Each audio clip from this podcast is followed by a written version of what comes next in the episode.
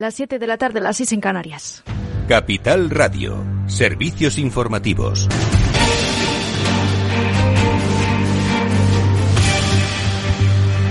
Buenas tardes. Gazprom no garantiza el suministro de gas fósil a la Unión Europea a través del Nord Stream 2 a partir del, 2000, del 21 de julio, después de que este lunes comenzasen las labores de mantenimiento anuales del gasoducto que conllevan una interrupción del suministro de gas durante 10 días. Hasta el 21 de julio, la gasística estatal rusa asegura que no ha recibido la turbina retenida en Canadá necesaria para culminar estas labores. Alemania, que recibe el gas ruso a través del Nord Stream por debajo del mar Báltico teme que el argumento sea engañoso y sirva para justificar una interrupción definitiva del suministro. El Gobierno convoca este jueves a las energéticas para abordar el plan ante un posible corte de gas en invierno, al tiempo que defiende los nuevos tributos a las energéticas. La vicepresidenta tercera y ministra de Transición Ecológica, Teresa Rivera, cree que es hora de que las energéticas se ajusten el cinturón y asegura que no repercutirá a los clientes este impuesto. Rivera ha convocado al sector energético para abordar un plan de contingencia que prepare a España frente a la amenaza de un posible corte en el suministro de gas fósil por parte de Rusia días después de conocerse que Rusia es el, en el mes pasado fue el segundo proveedor de gas fósil a España por detrás de Estados Unidos. Al tiempo, la titular de Transición Ecológica ha explicado que se trata de grabar este impuesto anunciado ayer por el presidente del Gobierno la diferencia de beneficios con respecto al mismo volumen de ventas y apela al principal partido de la oposición, el Partido Popular, para que se pronuncie sobre la medida que ha defendido como necesaria. Evidentemente buscarán maximizar su beneficio. Nuestra responsabilidad es que ese crecimiento tan importante que como consecuencia de las alteraciones que estamos viviendo en estos momentos contribuya de manera justa a cubrir las necesidades sociales que se han disparado en una circunstancia así. En estos momentos lo que importa es definir bien el impuesto y buscar su máxima eficacia y tengo la convicción de que el 90 al 95% de los ciudadanos entiende y respalda unas propuestas que ha hecho el presidente del gobierno con mucha claridad la patronal bancaria AEB responde al Gobierno ante una subida de los tipos no asegura una mejora de la rentabilidad ni se traduce en beneficios extraordinarios. Es la contestación a este impuesto anunciado por el Gobierno durante dos años y con el que espera recaudar 3.000 millones de euros hasta 2023. El portavoz de la AEB, José Luis Martínez Campuzano, muestra su sorpresa porque no conoce los detalles del nuevo tributo. Señala que el sector no ha sido informado ni consultado a pesar de mantener un diálogo permanente con el Gobierno. Afirma también que los accionistas Muchos pequeños ahorradores han sufrido un castigo en bolsa y recuerda que un eventual alza de los tipos responde a la subida de la inflación. La eventual subida de los tipos de interés no se traduce necesariamente en una mejora de la rentabilidad de los bancos y tampoco supone beneficios extraordinarios. La subida de los tipos de interés que llevará a cabo el Banco Central Europeo se debe al repunte de la inflación y puede llevar a un deterioro de la actividad económica. Lo verdaderamente extraordinario fueron los tipos de interés negativos mantenidos durante muchos años. Y las grandes eléctricas denuncian que la crisis provocada por la invasión de Ucrania también habría afectado a sus resultados. La Asociación de Empresas de Energía Eléctrica, AELEC, no ha valorado la nueva tasa hasta contar con más información y detalles, pero niega que existan beneficios extraordinarios. Al mismo tiempo, el vicepresidente de Iberdrola España y ex representante del PSOE, Antonio Miguel Carmona, cree que el impuesto a las energéticas se circunscribe a petroleras y gasistas fascistas. Entendemos que este impuesto es a las empresas petroleras y a las gasistas que representan el 75% de la energía. ¿no? Nosotros, muy al contrario, tenemos recorte de resultados en España por el encarecimiento del gas y tener el 80% de la demanda eléctrica vendida a precio fijo. Entendemos, pues, que están hablando de un impuesto a las petroleras y a las firmas gasistas que representan, insisto, el 75% de la energía vendida en España. Y el juez de la Audiencia Nacional, Ismael Moreno, ha acordado la apertura de juicio oral contra Iberdrola Generación y cuatro directivos al considerar que en 2013 la compañía ideó y puso en funcionamiento un sistema para incrementar el precio de la energía que vendía con la finalidad de provocar una subida del precio de la energía eléctrica y perjudicar a los consumidores. En concreto, el juez detalla que para conseguir un mayor precio en el mercado eléctrico aumentaron el precio de las ofertas de energía eléctrica correspondiente a sus centrales hidráulicas del Duero, Sil y Tajo entre noviembre y diciembre del 2013, una situación que, añade el juez, determinó que las centrales referidas dejasen de producir energía. Es todo por ahora. Continúen informados en capitalradio.es les dejamos en Afterwork con Edu Castillo. Capital Radio. Siente la economía.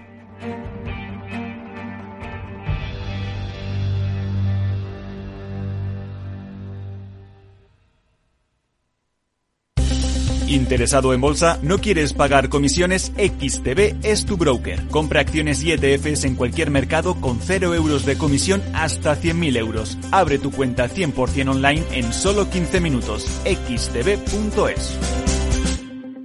Riesgo 6 de 6. Este número es indicativo del riesgo del producto, siendo uno indicativo del menor riesgo y 6 del mayor riesgo.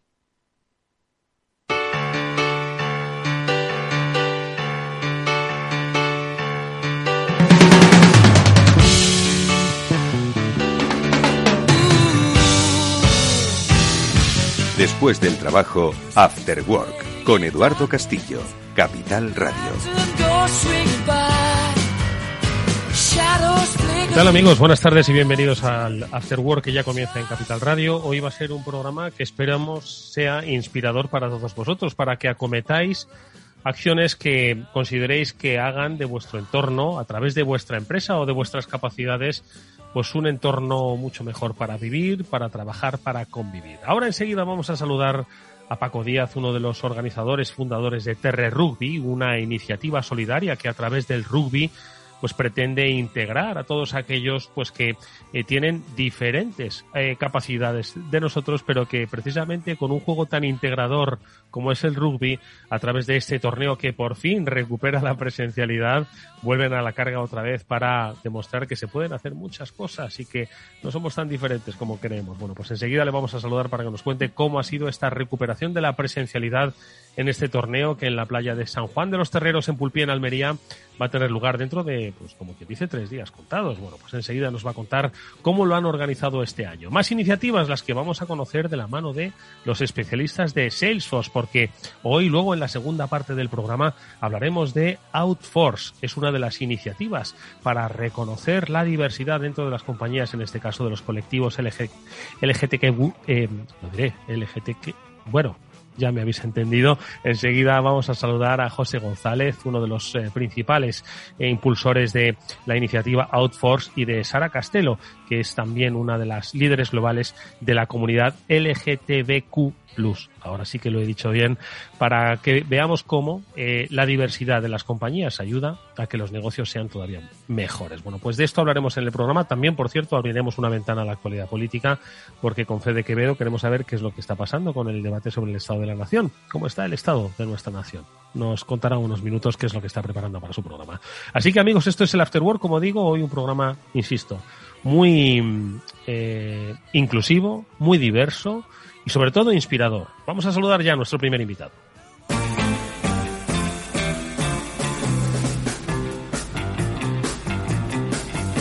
Bueno, pues por fin, después de dos años, recuperan el torneo presencial, es el quinto torneo, en este caso, benéfico Rugby Playa de Terre Rugby, que vuelve de nuevo a, a través del rugby, pues querer, por supuesto, poner de manifiesto que no somos muy diferentes, todos aquellos que a través de esta disciplina deportiva, pues queremos, ¿por qué no ayudar a los demás? Paco Díaz es uno de sus organizadores, ya ha estado con nosotros, pero claro, estuvo antes de la pandemia tuvo que suspenderse este torneo, pero bueno, por fin Paco vuelve a las arenas de San Juan de los Terreros. Buenas tardes.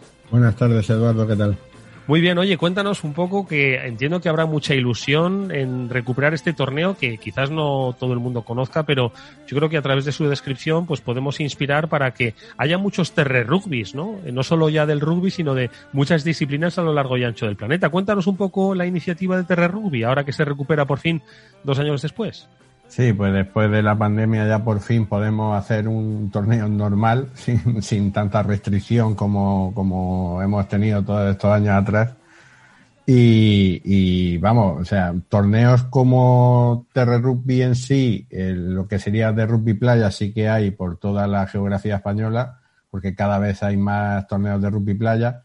Ya 100% benéfico como es este y, y apostando sobre todo pues por dar mucha visibilidad a lo que es el rugby inclusivo, cada vez también se están animando más, eh, no 100% benéfico, pero sí que dando unas aportaciones y, y, sobre todo incluir lo que es la categoría inclusiva, sí que se está cada vez ampliando más el espectro y, y cada vez más torneos van incluyendo por fin esta, esta categoría y, y que apuesten por, eh, por la inclusión en, en todos sus torneos. Oye, cuéntanos un poco, porque efectivamente lo que ah, diferencia Terre Rugby de otros torneos de rugby playa es pues precisamente ese carácter benéfico, porque todo lo recaudado va a ir a una, a una institución. Ahora nos, nos cuentas, porque si no me equivoco, la que recibirá este año pues todos esos, esos ingresos será Huraclán, la Fundación Huraclán, que es sección de rugby inclusivo de Unión Rugby Almería, ahora nos cuentas un poco más, pero precisamente esa categoría inclusiva, eh, yo creo que lo hemos comentado en Petit Comité tú y yo en alguna ocasión, ¿no? que quizás mucha gente piense cómo es esto de inclusivo el rugby, que algunos todavía tenemos mucho miedo de que nos den un golpe. Entonces, yo creo que esto es lo que más llama la atención, ¿no, Paco? Claro, es que realmente siempre se ha dicho el rugby se ve como algo de que solo pueden practicar unos pocos y en realidad no, o sea, el rugby lo puede practicar todo el mundo.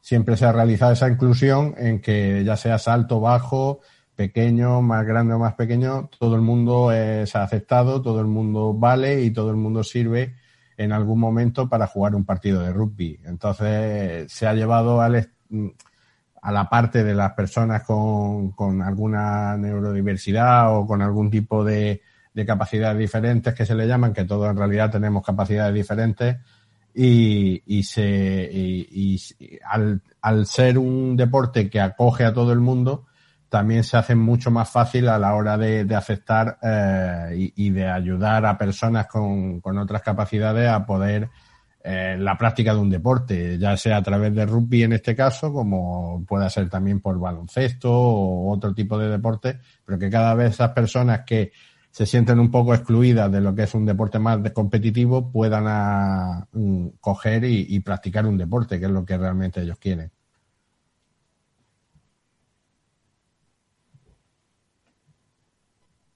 Paco, vosotros que sois especialistas, eh, profesionales del mundo del rugby, ¿les eh, ayudáis un poco a, comprender las reglas, al funcionamiento para que puedan, oye, disfrutar de esta categoría inclusiva pues lo máximo posible?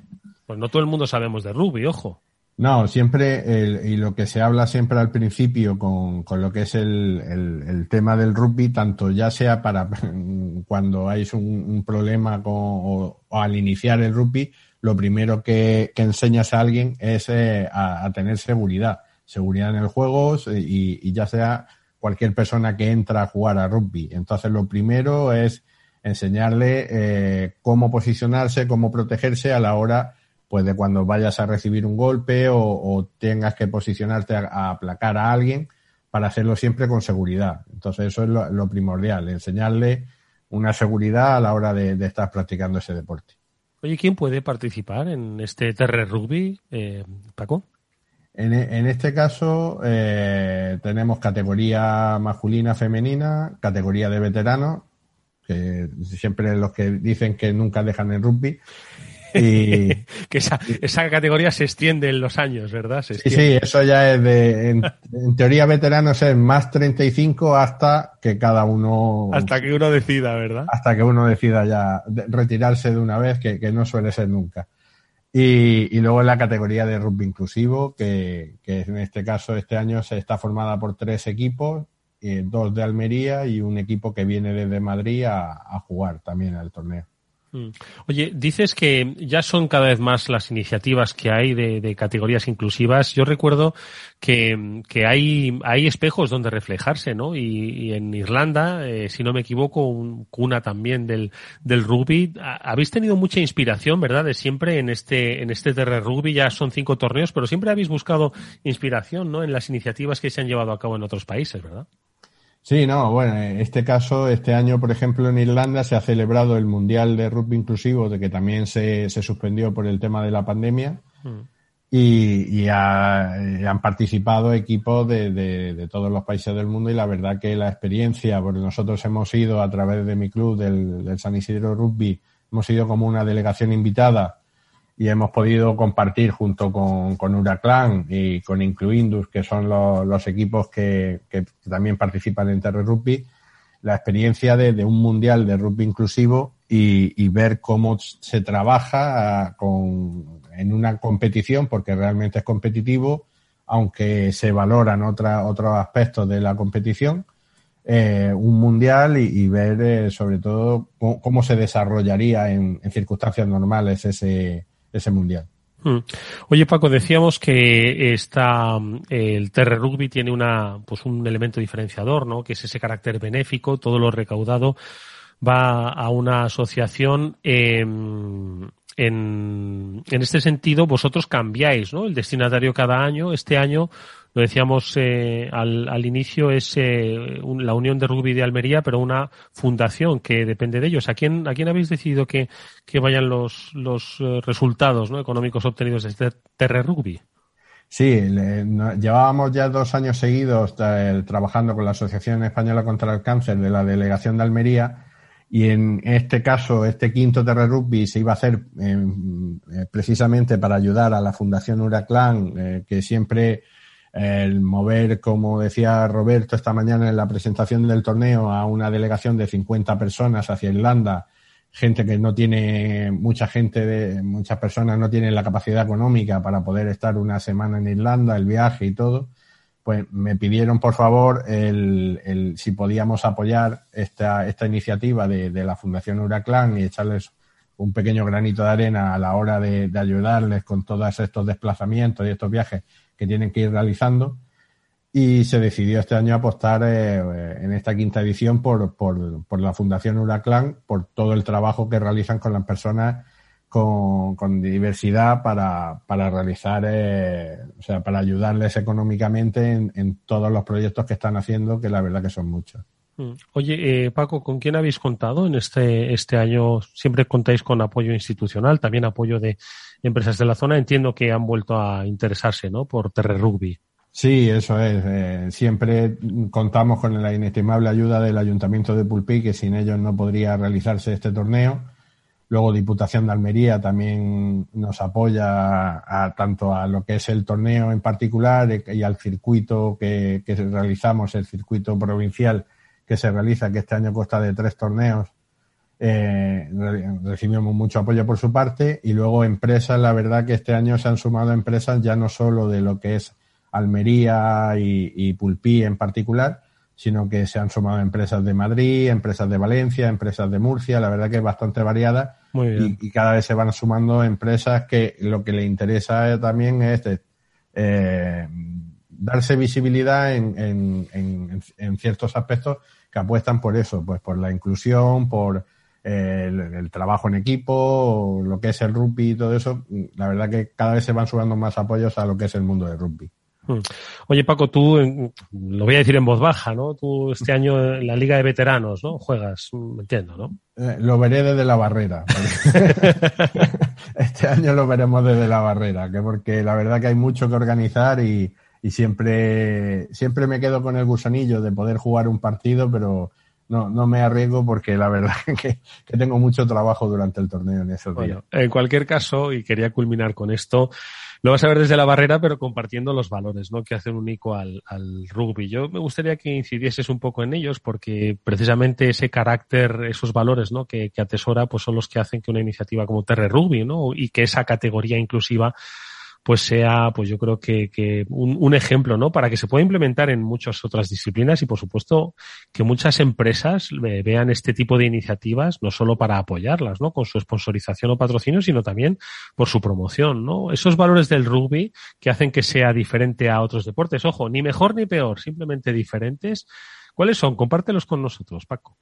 Sí, pues lo que, lo que hablaba anteriormente, lo que es el respeto al rival, realmente si no tienes un rival con el que jugar no, no hay partido, luego siempre se tiene un respeto al rival con el que está jugando, respeto al árbitro, por supuesto, en el que es el máximo juez y el que siempre va a tener razón, se equivoque o no se equivoque, pues, o como, como puede pasar en algún partido, pero siempre el, el, el árbitro siempre se le tiene un respeto máximo y luego mucho compañerismo, trabajo en equipo, porque uno, una persona sola no, no puede ganar un partido. O sea, siempre necesitas el apoyo de tu equipo para, para poder hacerlo. Entonces siempre pues se tiene eso, el trabajo en equipo, el respeto y, y vamos, sobre todo es, es eso, y un, un, una hermandad y un compañerismo que al final es lo que siempre tenemos en el torneo, de que ya es gente que viene casi todos los años, se conocen entre ellos y, y forman como una gran familia, por así decirlo. Una comunidad. Oye, Paco, ¿y vamos a poder seguirlo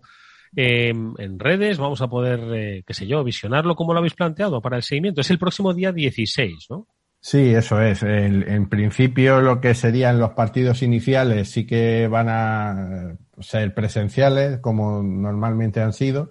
Lo único que este año, gracias a una colaboración que tenemos de, una empresa de Valencia, eh, vamos a poder eh, realizar por streaming lo que son las finales del torneo, que ya anunciaremos en nuestras redes sociales el enlace donde poder eh, clicar y, poder ver el, lo que serían esas finales del torneo que se van a emitir en streaming. Y luego se, se, se guardarán en el canal de Terre Rugby para que puedan seguir viéndose para alguien que no haya podido verlo en ese momento, pero este año tenemos esa novedad de que se puedan ver lo que son las finales en streaming durante, durante las personas que no puedan, no puedan estar aquí en Terrero. Bueno, pues estaremos muy pendientes, os seguiremos la pista, por supuesto, el próximo día 16 de julio, quinta edición de Terre Rugby, este torneo de fútbol, de fútbol digo, de, rugby playa solidario, no me mates, eh, Paco, no, se me ha escapado lo del fútbol. y lo podrán, como digo, seguir todos a través de las redes, como nos ha indicado. Nuestro invitado, Paco Díaz, uno de sus organizadores. Gracias, Paco, por esta iniciativa, como siempre. Mucha suerte, que vaya muy bien, que disfrutéis mucho. A ti, Eduardo, muchas gracias por todo. Un saludo fuerte.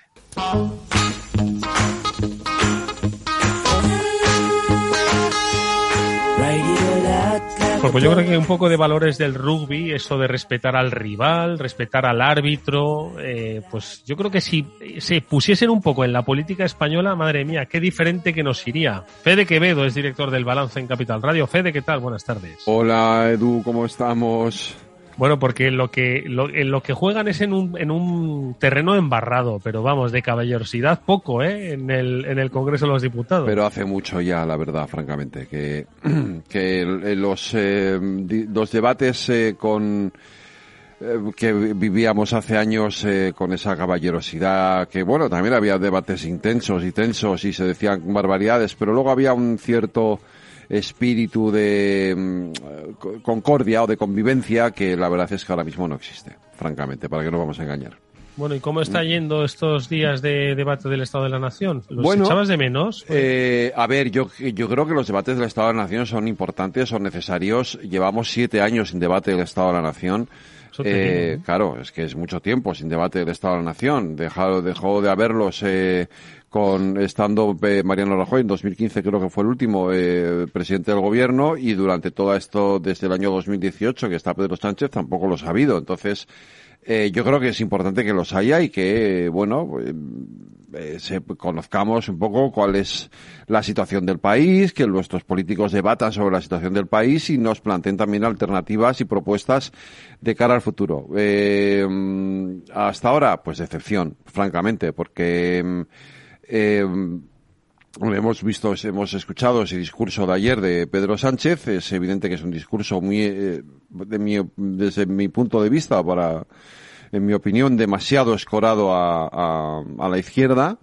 Eh, es un discurso preelectoralista. Totalmente, es un discurso para ganarse al electorado de, de, ese electorado de eso que se llama el espacio que representa Yolanda Díaz, que no sabemos todavía muy bien cuál es, pero bueno, que es todo ese mundo que se mueve en la izquierda, en la extrema izquierda, eh, y es una por parte de Pedro Sánchez, evidentemente es un abandono de del espacio de centro. estará la habilidad de Alberto Núñez Feijóo y del Partido Popular por ocuparlo, ¿no? Pero, pero el discurso de ayer es un discurso muy claramente marcado por un debate, por una ideología muy concreta, es un debate ideológico en el que Pedro Sánchez se ha rendido a esos, a esos postulados probablemente porque piense que no le queda otro remedio y que no eh, y que cualquier tipo de acercamiento al centro o al Partido Popular lo que le hacía o lo, que le llevaba era a tener que adelantar las elecciones porque sus socios no se lo iban a permitir, ¿no? Mm. Eh, en cualquier caso, bueno, yo creo que esto pues marca pues como siempre muchas lecturas, ¿no? No solo estamos hablando de esas medidas económicas que harto comentadas entre ayer y hoy, ¿no? Y que afectan principalmente a los bancos y a las compañías eh, energéticas, a las eléctricas, sino como bien has dicho, Fede, pues un poco esa lectura sobre los posicionamientos ideológicos de cara a la inminencia, bueno, inminencia de la cita electoral que mm, no sé si crees que se mantiene en tiempo y forma o podrá sufrir un adelanto, ¿no? No, yo creo que yo yo sigo siendo de los convencidos de que Pedro Sánchez va aguantar hasta el final. Sí, porque además eh, pensar que hay que en, en, el último tramo de la legislatura está esa presidencia española, la Unión Europea, y no tiene mucha lógica pensar que el presidente del gobierno no quiera aprovechar esa circunstancia eh, a su favor. Es decir, eh, entra dentro, digamos, de lo que yo siempre llamo el manual de la estrategia política, ¿no? El, igual que se ha aprovechado el, o se ha querido aprovechar con, con, todo el sentido del mundo y la lógica del mundo, el, la cumbre de la OTAN, todo ese tipo de, de, de, de acontecimientos lo normal, y sobre todo cuando estás en horas bajas, que es lo que dicen las encuestas, lo normal es que el presidente del gobierno, el gobierno intente aprovecharlas a su favor, ¿no? Entonces no tendría sentido adelantar las elecciones. Yo creo que, que salvo que ocurriera algo eh, catastrófico, que también puede ser, porque lo que nos viene... Catastrófico económico, claro. Sí, claro, pero esto es la parte que, esta es la incertidumbre, ¿no? Es decir, eh, yo no sé cuánto más puede aguantar un país eh, una inflación del, de dos dígitos, cuánto más podemos aguantar la, los combustibles por encima de tres euros, cuánto más podemos aguantar que haya restricciones en el consumo de electricidad, de gas. Eh, si todo eso viene en el otoño, eh, si la gente empieza a ver que la cesta de la compra no es que se le dispare un 20%, es que se le dispara un 40 o un 50%, eh, pues eh, yo, claro, en ese escenario la cosa ya cambia, ya se complica y a lo mejor entonces al presidente del gobierno ya sí que no le queda más remedio que adelantar las elecciones o hacerlas coincidir con las municipales autonómicas que os recuerdo que son en mayo del año que viene, es que no queda ya tampoco tanto para eso. Mm. Oye, Fede, y estamos hablando de, bueno, el, el papel, ¿no? Del presidente del gobierno, un poco esos eh, esas directrices eh, económico-ideológicas, ¿no? que de alguna forma mm. obedecen a ese posicionamiento siempre común en la política española, que es en clave electoral. Da igual que falte un año, seis meses o tres, pero siempre hay una clave electoral. Eh, pero el papel de la oposición en este caso, bueno, tenemos una oposición que yo no sé si es lo mejor que le está pasando al Partido Popular que el líder de la oposición no tenga presencia en el, en el Parlamento, una presencia activa, ¿no? Y esa, eh, esa especie de, claro, de silencio. A, a, ayer eh, Pedro Sánchez aprovechó ese debate o esa ausencia eh, verbal de, de, de Feijóo, que Feijóo estaba presente, estaba en el escaño, además que le tocaría como líder de la oposición, ¿no? El escaño que normalmente ocupa Cuca Gamarra porque es la portavoz del grupo parlamentario. Eh, pero no pudo hablar. Entonces, eh, obviamente Pedro Sánchez aprovechó esa circunstancia. Eh, yo creo que el discurso de ayer de Cuca Gamarra, que en general suele hacer muy buenas intervenciones parlamentarias, pecó en exceso de mm, central, centrar, centrar el discurso en el tema del terrorismo, el aniversario de Miguel Ángel Blanco, el tema de Bildu, etcétera, etcétera. Que es muy grave, nadie, nadie lo pone en duda y yo lo he dicho por activa y por pasiva. Pero ahora mismo ETA ya no es un problema para la ciudadanía española y a lo mejor el Partido Popular ayer hizo demasiado hincapié en el asunto del terrorismo. Y yo creo que, que quizás fue que en ese sentido se cometió un error. Eh, pero de cara al futuro, eh, yo creo que Fijó va a seguir por el camino de, de, de, la templanza, de seguir haciendo propuestas, de seguir ofreciendo la mano tendida al Partido Socialista, que no la va a aceptar en ningún caso. Eh, y ese es el camino por el que puede ocupar ese espacio de centro que ya le está dejando libre definitivamente Pedro Sánchez. Mm. De todas formas, Fede, una última uh -huh. cuestión. Dices que Pedro Sánchez va a tratar de aguantar, a no ser que ocurra una catástrofe de carácter económico, que tal y como están las cosas, claro. yo no lo quiera, ¿sabe? Porque nos veríamos todos afectados.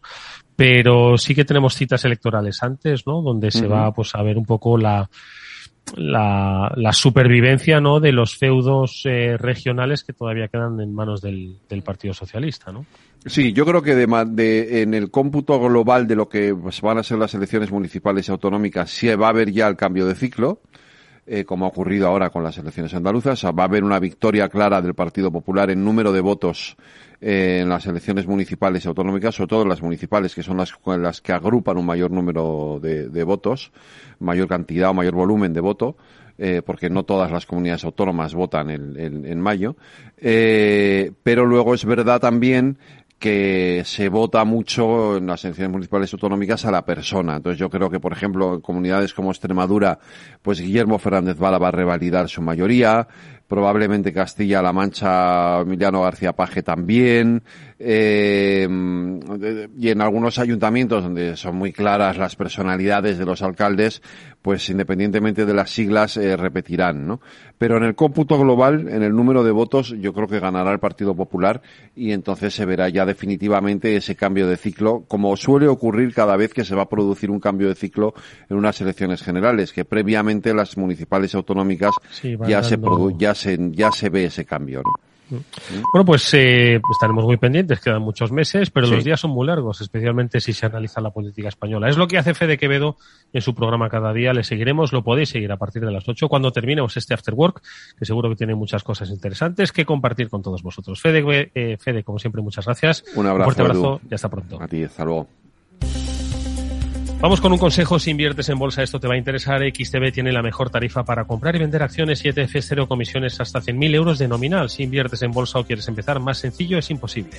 Entras en xtb.es, abres una cuenta online y en menos de 15 minutos compras y vendes acciones con cero comisiones, con atención al cliente en castellano y disponible las 24 horas al día. ¿A qué estás esperando? Ya son más de 450.000 clientes los que confían en xtb.es. Riesgo 6 de 6. Este número es indicativo del riesgo del producto, siendo uno indicativo del menor riesgo y 6 del mayor riesgo.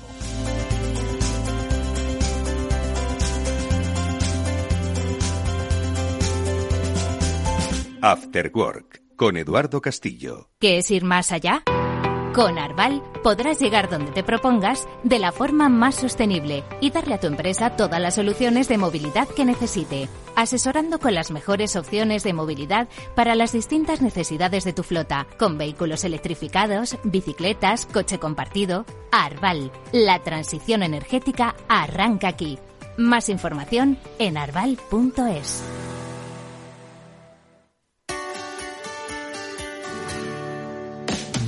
Aquí, en Capital Radio, está el programa más divertido y de mayor influencia en el mundo del capital humano. Todos los viernes a la una de la tarde, únete a Humanos en la Oficina, presentado y dirigido por el speaker internacional Miguel Ángel Pérez Laguna. Un programa donde el talento es protagonista en un formato innovador e irresistible que ya se escucha en 13 países. No te lo pierdas.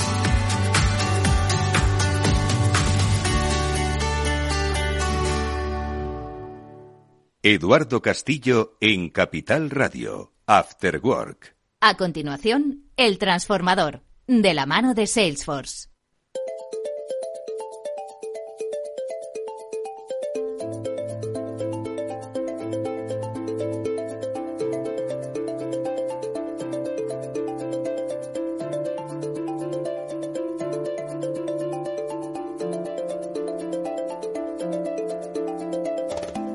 Bueno, pues este transformador hoy quiere poner su foco en la igualdad, en la inclusión y en la diversidad, como palancas, entre otras cosas, del desarrollo de negocio de las compañías, no solo como el crecimiento personal de esas mismas compañías. Y ese foco hoy lo vamos a poner con la ayuda de dos especialistas de Salesforce que nos acompañan para que veamos cómo a través del desarrollo pleno de los valores de una compañía, pues este negocio puede ir a más y puede cambiar esos ecosistemas empresariales, contagiar a otras empresas con las que trabaja. Nuestros invitados hoy son José González, que es eh, Principal Solution Engineer en Salesforce y líder de la iniciativa Outforce en Salesforce para España y Portugal. José, ¿qué tal? Buenas tardes, bienvenido.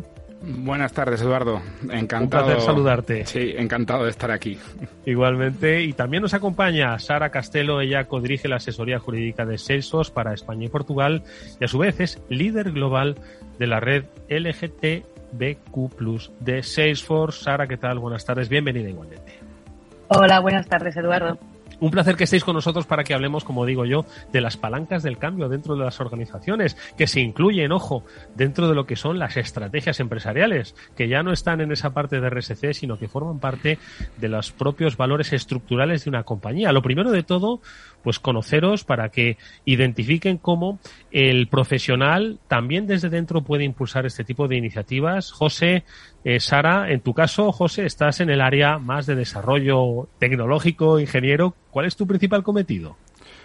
Pues eh, yo soy responsable en lo que en otras compañías se conoce como preventa, vamos a decir, ¿no? Entonces, estoy muy focalizado en un cliente grande, en mi caso BVA ahora, ¿no? y lo que trato es de ver cuáles son los retos que tiene BVA y a qué mm, problemas se enfrenta y cómo podemos resolverlos utilizando las soluciones de Salesforce, ¿no? Y a partir de ahí es, eh, pues, eh, típico escenario en el que poder hacer, pues, una demo para que se sientan identificados, para que vean todo el valor que les puede aportar y decidan ir adelante, pues, con, con el proyecto. Mm. José resuelve problemas de carácter tecnológico, Sara también resuelve problemas, ¿no? En este caso de carácter jurídico, a través de esa asesoría, ¿no? Sí, te iba a decir que, bueno, mi trabajo es menos sofisticado y creo que más sencillo de entender para la audiencia porque soy abogada. Es, eh, creo que eh, es, pues eso, menos sofisticado que el de, el de José. Y, soy abogada de Salesforce. Eh, lo que hago es al final negociar contratos y tratar los temas jurídicos, asuntos jurídicos de, de Salesforce, tanto en España como en Portugal, con un equipo pues, genial que tengo y que tenemos que codirijo junto a Ana Sebane, otra otra compañera y, y, es básicamente lo que hago. Ese es mi trabajo. Nosotros decimos el day job y el gay job. ¿no? Entonces, esa es la parte que supongo que ahora nos preguntarás por eso, pero nuestra, nuestra parte asalariada es la de, pues, es la que hemos explicado. Oye, en cualquier caso, y antes de entrar un poco más en profundidad en esas iniciativas ¿no? que lideráis tanto Outforce como eh, la red LGTBQ, eh, es hablar un poco de los valores eh, de Salesforce como compañía. Yo no sé si vosotros habéis trabajado antes en otras compañías. Estoy seguro de que sí, que tenéis una amplia carrera, ¿no? Pero estoy seguro de que no os habíais encontrado nunca antes una compañía como Salesforce en la que pues esa, ese, esa enumeración de valores, que ojo, todos los, todas las compañías yo estoy seguro que tienen su lista de valores. Ahora, no sé si todas realmente lo tienen grabado a fuego eh, en una práctica real como lo hace Salesforce. Sara, no sé si en tu caso pues habías trabajado antes en otra compañía y un poco por preguntarte eh, el, por el sentir que tiene Salesforce de una serie de valores que son reales y que no solo los pone en práctica para su gente, para la que trabaja dentro, sino que lo que hacen es trasladarla a los clientes a los que dan servicio. ¿no? Sí, a ver, eh, sí, he trabajado en otras empresas, también empresas americanas y demás. Obviamente, eh, creo que cada vez más las empresas están muy comprometidas con temas de igualdad, diversidad y demás, pero creo que Salesforce eh, yo aluciné, eso es, te lo puedo explicar así. Cuando, cuando entré ya, obviamente, eh, me había informado antes, conocía muchos Salesforce antes de, antes de entrar en esta compañía, pero cuando estás dentro y lo ves eh, con tus propios ojos, te das cuenta de que realmente eh, no es un tema, para mí es muy importante, no es un tema ya de comunicación que puede parecer a veces, sino es que la diversidad está intrínseca en cada equipo y en cada, y en cada cosa que hace y se ve en los emails que nos envían o las comunicaciones que nos envían internas, pero se ve en las reuniones, la diversidad que puedes encontrar en una reunión o en las oficinas de Salesforce. Eh, obviamente hay mucho que hacer, eso es así, pero, pero sí que notas que realmente es auténtico y creo que el hecho de que se guíe tanto por los valores hace que atraiga empleados muy guiados por esos valores y entonces así funciona. O sea, si la empresa tiene esos valores, pero no se reflejan los empleados, obviamente no vale de nada. Y al contrario, si lo tienen los empleados, eh, si los empleados tienen fuertes valores, pero no los no están secundados por acciones reales de la empresa, y cuando digo acciones es dinero y, y tiempo invertido, que Salesforce mm. invierte muchísimo, pues obviamente pues no, no funciona. Mm. Eh, ahora vamos a ver precisamente esas acciones reales, ¿no? Pero sí que me gustaría también escuchar las reflexiones de José a propósito de esos valores. Los voy a recordar. Confianza, innovación, el éxito de nuestros clientes, igualdad y sostenibilidad. Eh, todos se conjugan, ¿no? Pero para hoy el objeto de nuestro de nuestra reflexión en el programa, confianza, igualdad, sostenibilidad, pero bueno, al final también la innovación y el éxito de los clientes están todos imbricados, ¿no, José? Sí, yo creo que al final eh, lo que se muestra ahí es cómo esos valores impregnan toda la, toda la cultura que hay alrededor de, Salesforce, ¿no? Y mm, para mí has hecho, Eduardo, un comentario muy bueno y, y, en mi caso yo puedo decir que muy cierto también, ¿no? Y es cómo eh, muchas veces a mí me gusta empezar presentando qué es Salesforce a gente que no lo conoce, empiezo por los valores. Y esto me pasa muchas veces eh, haciendo presentaciones, por ejemplo, con compañías como BVA, que también están muy orientadas a, a valores, ¿no? Y en las que desde ese momento empiezas a tener las conversaciones ya y lo notas, lo notas que en la sala algo ha cambiado allí. ¿no? Porque todos sabemos que venimos y que estamos haciendo negocio, ¿no? Y que somos empresas que están guiadas por los resultados y demás, ¿no?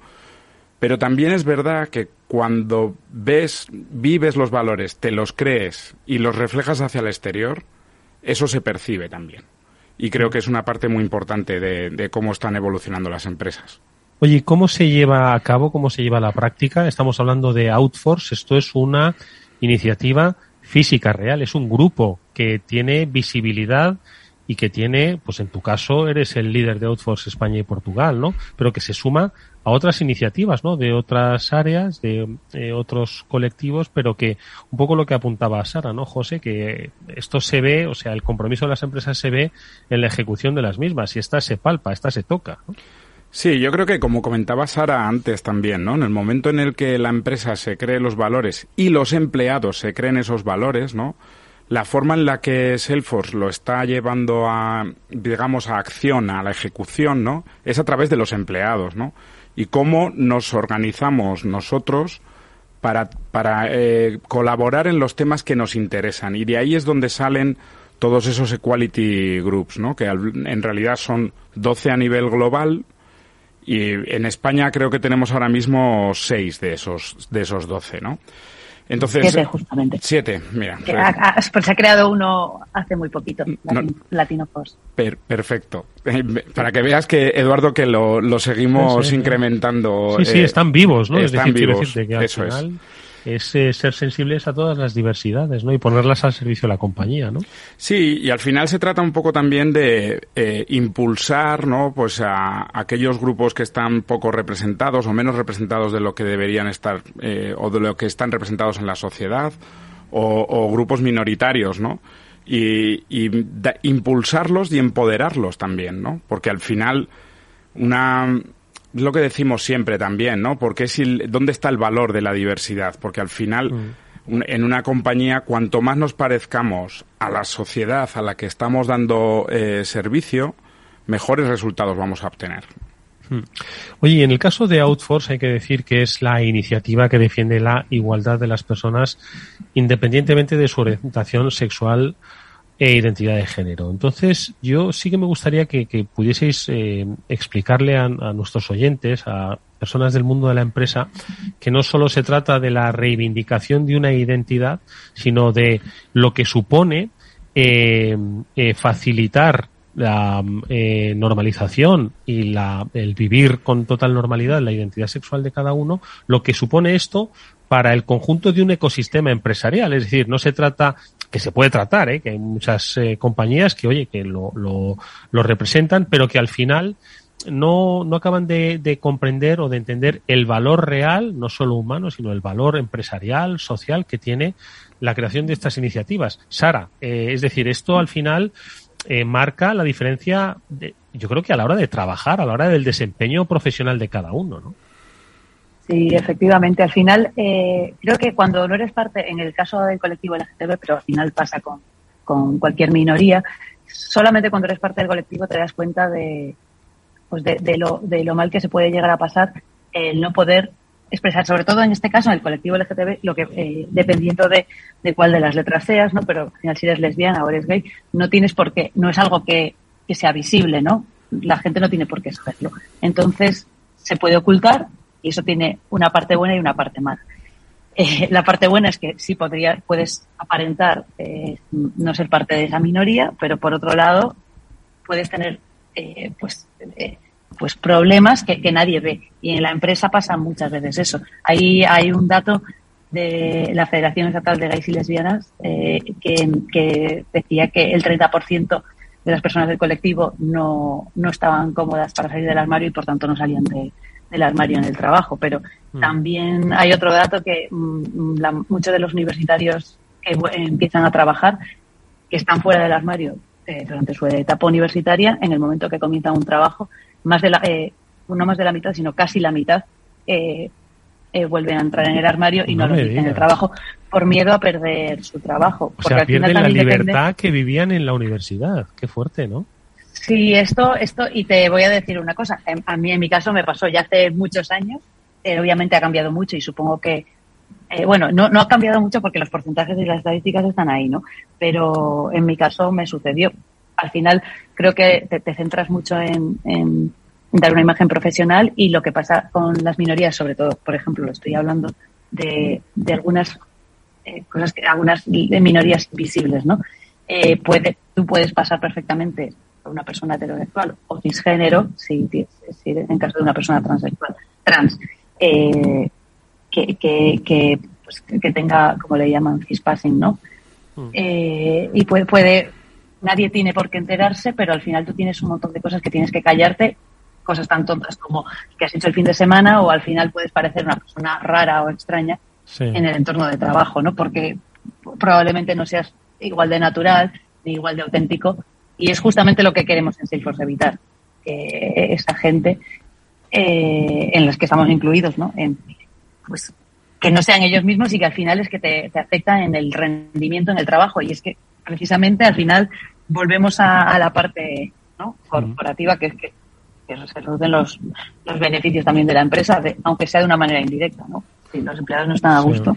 Oye, José, ¿y esto cómo se logra? Porque al final, eh, claro, desde Outforce eh, sois un, grupo de trabajo eh, con unos objetivos y con, y con una conciencia ¿no? sobre la realidad, datos que nos apuntaba eh, Sara, pues yo creo que muy claros, ¿no? Pero al final eh, trabajáis dentro de una compañía que hay muchas más personas y estas personas pues tienen que entender eh, las motivaciones, el trabajo que se hace desde Outforce, ¿no? En este caso, ¿no? Entonces, ¿cuáles son un poco, un poco las iniciativas, ¿no? Que lleváis a cabo pues para precisamente implicar a toda la comunidad Salesforce, ¿no? Y que ese trabajo pues se pueda visibilizar y tenga y tenga eficacia el que realizáis. Yo siempre digo, ¿no? Y siempre defiendo que al final todo esto tiene que empezar primero por la visibilización. O sea, si las cosas no, no se ven, parece que no existen. Y si no existen, tampoco me tengo que preocupar demasiado por ellas, ¿no? Entonces, lo que, lo que buscamos en Outforce en, en, España y en Portugal, al final es, muchas veces tiene que ver con la visibilización. Y la visibilización de realidades que a veces eh, están ocultas, ¿no? Porque se habla mucho de, por ejemplo, hablábamos ahora, ¿no? De salir del armario y demás, ¿no? Y dices, no, pero es que una vez un gay o una lesbiana, cuando sale del armario sale una vez y ya está fuera. No, no es así. Más bien es todo lo contrario. Hay muchas veces que estamos saliendo del armario continuamente y en, en entornos distintos, ¿no? Porque dependiendo de cómo tú percibas el entorno, puede ser que, te vuelvas a meter en ese armario, que no quieras mm. darte a conocer exactamente cómo eres, ¿no? Mm. Entonces, por ejemplo, mm, hacemos muchas actividades a lo largo del año, ¿no? Pero déjame que te ponga un, ejemplo de, lo que hemos estado haciendo este, este mes de, del orgullo, ¿no? Que yo creo que es significativo también, ¿no? Porque al final vimos una, una oportunidad de traer a la oficina y tener una charla pues con, con una persona trans y teóloga, ¿no? Entonces era una mujer trans que además es teóloga, con lo cual también creyente y viviendo su fe de forma activa, vamos a decir, ¿no? Y entonces yo creo que es una charla que en la que hemos recibido muy buen feedback eh, en, del resto de empleados de Salesforce, en las que estuvimos conectados pues más de 80 personas Mm. y que nos abre a realidades que de primeras no has pensado en ellas, ¿no? Porque hay veces que incluso el ser creyente y el ser de la comunidad LGBT se puede ver como el agua y el aceite, ¿no? Como esto no, no, no mezcla, no, no hay forma de, de ser las dos cosas a la vez, ¿no? Y en cambio, Niurka nos abrió, vamos a decir, incluso los ojos, ¿no? A que esa realidad es posible y es posible vivirla y vivirla de una forma eh, coherente, como, como nos estuvo contando ella misma, ¿no? Entonces, mm. eso es relacionado con el primer paso, ¿no? Con lo que digo de visibilizar, ¿no? De dar a conocer esas realidades. Y cuando la gente conoce las realidades y cuando las ve en primera persona, es verdad que al final se, se, se inicia el proceso de empatía. Y el proceso de empatía lleva inherentemente a la, a la inclusión, ¿no? Que tiene que ser eh, el, objetivo final. Sara, tus reflexiones a propósito de lo que contaba José. No, eh, es que me ha encantado lo que, lo que acaba de decir José, efectivamente, al final. O sea, estoy De acuerdo, y fue un poco algo que experimentamos en la oficina, en el evento con Niurka y también con eh, lo que intentamos hacer un poco es la interseccionalidad y el, y el, el ver que una persona puede ser muchas cosas y que a veces eh, creemos que hay realidades que son contradictorias, pero en este caso es un ejemplo de persona trans o persona del colectivo y una persona creyente. Y, pero intentamos eso, que siempre haya un poco de, es un poco como impactar y hacer, que, hacer pensar eh, sobre las diferentes realidades que siempre damos por hecho y al final, bueno, creo que en nuestro caso en la oficina, los empleados, creo que la tolerancia y el respeto está, eh, está impregnado en todos los empleados y no, no, no hace falta esa concienciación igual, pero sí que hace falta descubrir otras realidades. Y al final lo que decía, como decía José, ah, si no lo conoces, no puedes ni, no, no puedes respetarlo ni, ni, ni entenderlo, ¿no? Mm. Precisamente del colectivo trans eh, estáis eh, desarrollando iniciativas pues eh, mucho más eh, profundas, ¿no? Por llamarlas así, porque habéis eh, apuntado que es eh, posiblemente uno de los más incomprendidos dentro de los eh, entornos, bueno, sociales y laborales, que aunque hay todavía mucho camino por recorrer, se apunta que el colectivo trans es eh, todavía el que quizás más recorrido le queda, ¿no? En estos entornos laborales. ¿Qué estáis haciendo por, eh, por el colectivo? ¿Qué iniciativas estáis llevando a cabo? José, Sara. Yo creo que si empiezas ahora igual con las iniciativas a nivel global, que yo creo que, que son interesantes y, y creo que Sí, las va a contar porque- ella mejor que yo. Sí, es que Sa- Sara es verdad, hay que recordarlo, la presentábamos como la líder global de la red, o sea que adelante Sara. Sí, soy una de las líderes globales, no soy la única. Pero, Bueno, pero, pero eres líder. estoy en, sí, estoy en el grupo de liderazgo global de, y lo que, bueno, un poco lo que veo un poco son, eh, final, co- coordinar a todos los países y, entender un poco también realidades muy diferentes y ahí decir que, que al final en España somos unos privilegiados. Aún así se siguen viendo cosas, eh, o sea, siempre hay que pensar por un lado que somos unos privilegiados y que hay muchos países en los que hacer mucho y esto pues lo veo también en el día a día, pero por otro lado también cuando hemos traído también realidades bastante duras, porque lo que hemos contado pues bueno, ha sido muy bonito, pero hay realidades muy muy duras y también es- y existen en nuestro país y a veces en, en, pues es en nuestro barrio o en nuestra propia calle. Entonces, es, y siempre hay mucho por hacer y de nuevo, Salesforce intenta hacerlo lo mejor posible. Y en el tema trans tenemos mucho por hacer, muchísimo. Eh, en unos países vamos más avanzados que en otros, pero sí que eh, lo que tenemos es una política muy, muy, eh, bastante, digamos, revolucionaria, porque eh, me atrevería a decir que es de las mm, más beneficiosas para las personas trans, en la que cubrimos eh, tanto los gastos de, de la transición, tanto médicos como eh, de, de consejo médico y asesoramiento psicológico, Mm. acompañamiento durante toda la transición. También se, se da un dinero que son 500 dólares o el equivalente para, la, para cambiar el vestuario y hacer un cambio de armario de, en el caso de una reasignación. eh, una reasignación. eh, o bueno, incluso si en el caso de que la persona no quiera hacer una reasignación de sexo y simplemente eh, pues eh, pues, simplemente se considere trans o no binario, también se, se tiene ese beneficio de, de, de cambio de armario. También tenemos eh, un montón de, de proyectos y procesos y colaboramos con varias empresas en diferentes países. También tengo que decir aquí que en Estados Unidos está mucho más avanzado, porque allí ya hay un acompañamiento a la persona desde el día cero hasta el final eh, en todo el proceso.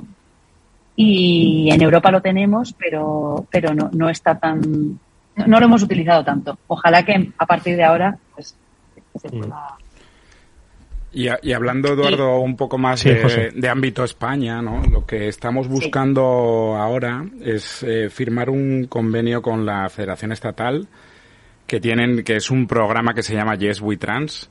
Entonces, estamos en proceso de firma, ya sabes, estas, la firma de convenios en compañías in- multinacionales, pues no, Sí. no es nada sencillo. Va a su ritmo, sí. Va a su ritmo.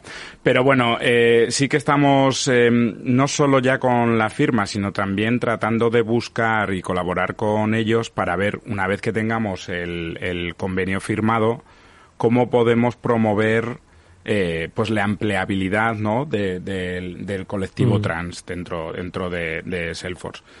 Que nosotros mm. tengamos identificado en España, no tenemos identificado a ninguna persona trans.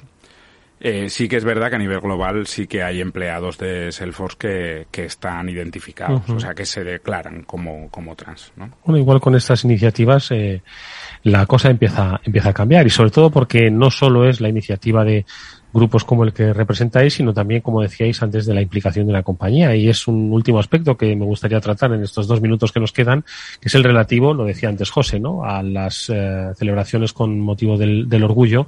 Pues eh, el pasado domingo, si no me equivoco, eh, que se celebró, ¿no? El desfile del orgullo en Madrid, que es posiblemente uno de los más representativos de todo el planeta. Allí estuvo Salesforce, eh, la familia de Salesforce, la comunidad de Salesforce, que no solo era el grupo de Outforce, ni la red global, sino que estaban, estabais, pues, muchos compañeros y compañeras con sus familias, cerca de 300 participantes de Salesforce, lo que, si no me equivoco, me han soplado es la participación más amplia de toda la compañía en Europa, ¿no? Sí, yo, yo creo que ahí nosotros cuando participamos en, la manifestación del orgullo siempre lo hacemos con un carácter inclusivo, ¿no? Y queremos que, que todo el mundo pueda participar. Y si y decimos siempre, esto no está solo para Outforce o no está solo para empleados de Salesforce. Tráete eh, amigos, tráete familia, ¿no? Y tenemos anécdotas muy bonitas de, de cómo eh, pues un empleado se trajo a un amigo y ese amigo salió del armario con él el día de la manifestación y cómo le dijo que le había ayudado muchísimo ver allí familias completas aceptando y que era una realidad completamente distinta a la que él tenía en su casa, ¿no? Mm. Entonces, ahí eh, podemos tener mucho impacto también en personas concretas y en anécdotas, eh, en historias, ¿no? Personales. Mm. Sara. Sí, a ver, eh, bueno, es que eh, creo que esa historia es súper chula, además, eh, la conozco personalmente. Y, y, la otra cosa que quería decir también es a nivel global, aún no tenemos las cifras de este año, pero sí que, de nuevo, decir que todo el tema de manifestaciones que fueron en Madrid y también en Barcelona, mm. pero también en un montón de países, pues en Alemania, en, Austria, en Austria, Brasil, en Japón, o sea, otros. De hecho, hubo también se organizaron celebraciones en India y Singapur, pese a eh, que la, normativa allí no es del todo Sí, las dificultades que hay en determinados países. Y aún, eh, pero, y bueno, obviamente en Estados Unidos, en diferentes estados y demás. Y un poco los datos que tenemos de la última, del, último orgullo, eh, es que más de 6.000 voluntarios empleados de, mm. de Salesforce participaron en, en, estas marchas. Entonces es un poco es la fuerza y bueno, invirtieron 15.000 horas de voluntariado en la preparación, porque no es solo el día de la marcha, sino el hecho de toda la preparación y la coordinación y, y, y esto no es esto está liderado por los empleados. Es eh, básicamente para que, que, Salesforce se sienta orgullosa de sus valores. Hoy nos los han trasladado José González, Principal Solution Engineer y es líder de Outforce España y Portugal, y Sara Castelo, codirectora de la asesoría jurídica de Salesforce y líder global de la red LGTBQ eh, más de Salesforce. ambos, José, Sara, mil gracias. Enhorabuena por vuestras iniciativas. Mucho ánimo porque esto es solo la mitad del camino que hay que recorrer y el camino es largo y ojalá lo volvéis a contar nuevamente en este programa. Hasta muy pronto. Muchas gracias, Eduardo. Muchas gracias, Eduardo. Hasta muy pronto. Y nosotros, amigos, nos despedimos hasta mañana, que volverá el After Work aquí a la misma hora, 19 horas en la sintonía de Capital Radio. Néstor Betancor gestionó el programa técnicamente. Os habló Eduardo Castillo. Hasta mañana.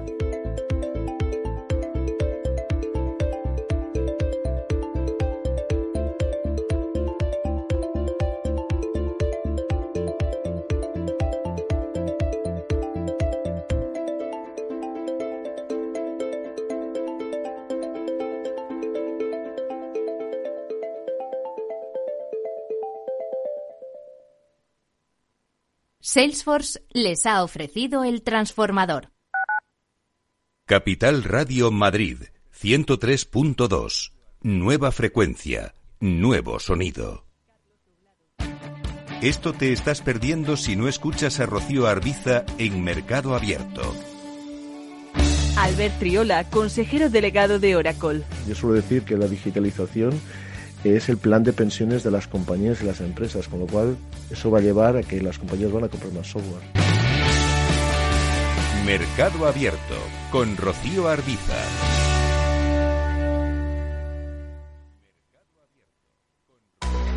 Deep Business el programa de Capital Radio en el que descubrirás todas las soluciones que la inteligencia artificial ofrece al mundo de los negocios. Conducido por Álvaro García Tejedor, los miércoles de 1 y 5 a 2 de la tarde, Deep Business, aquí en Capital Radio.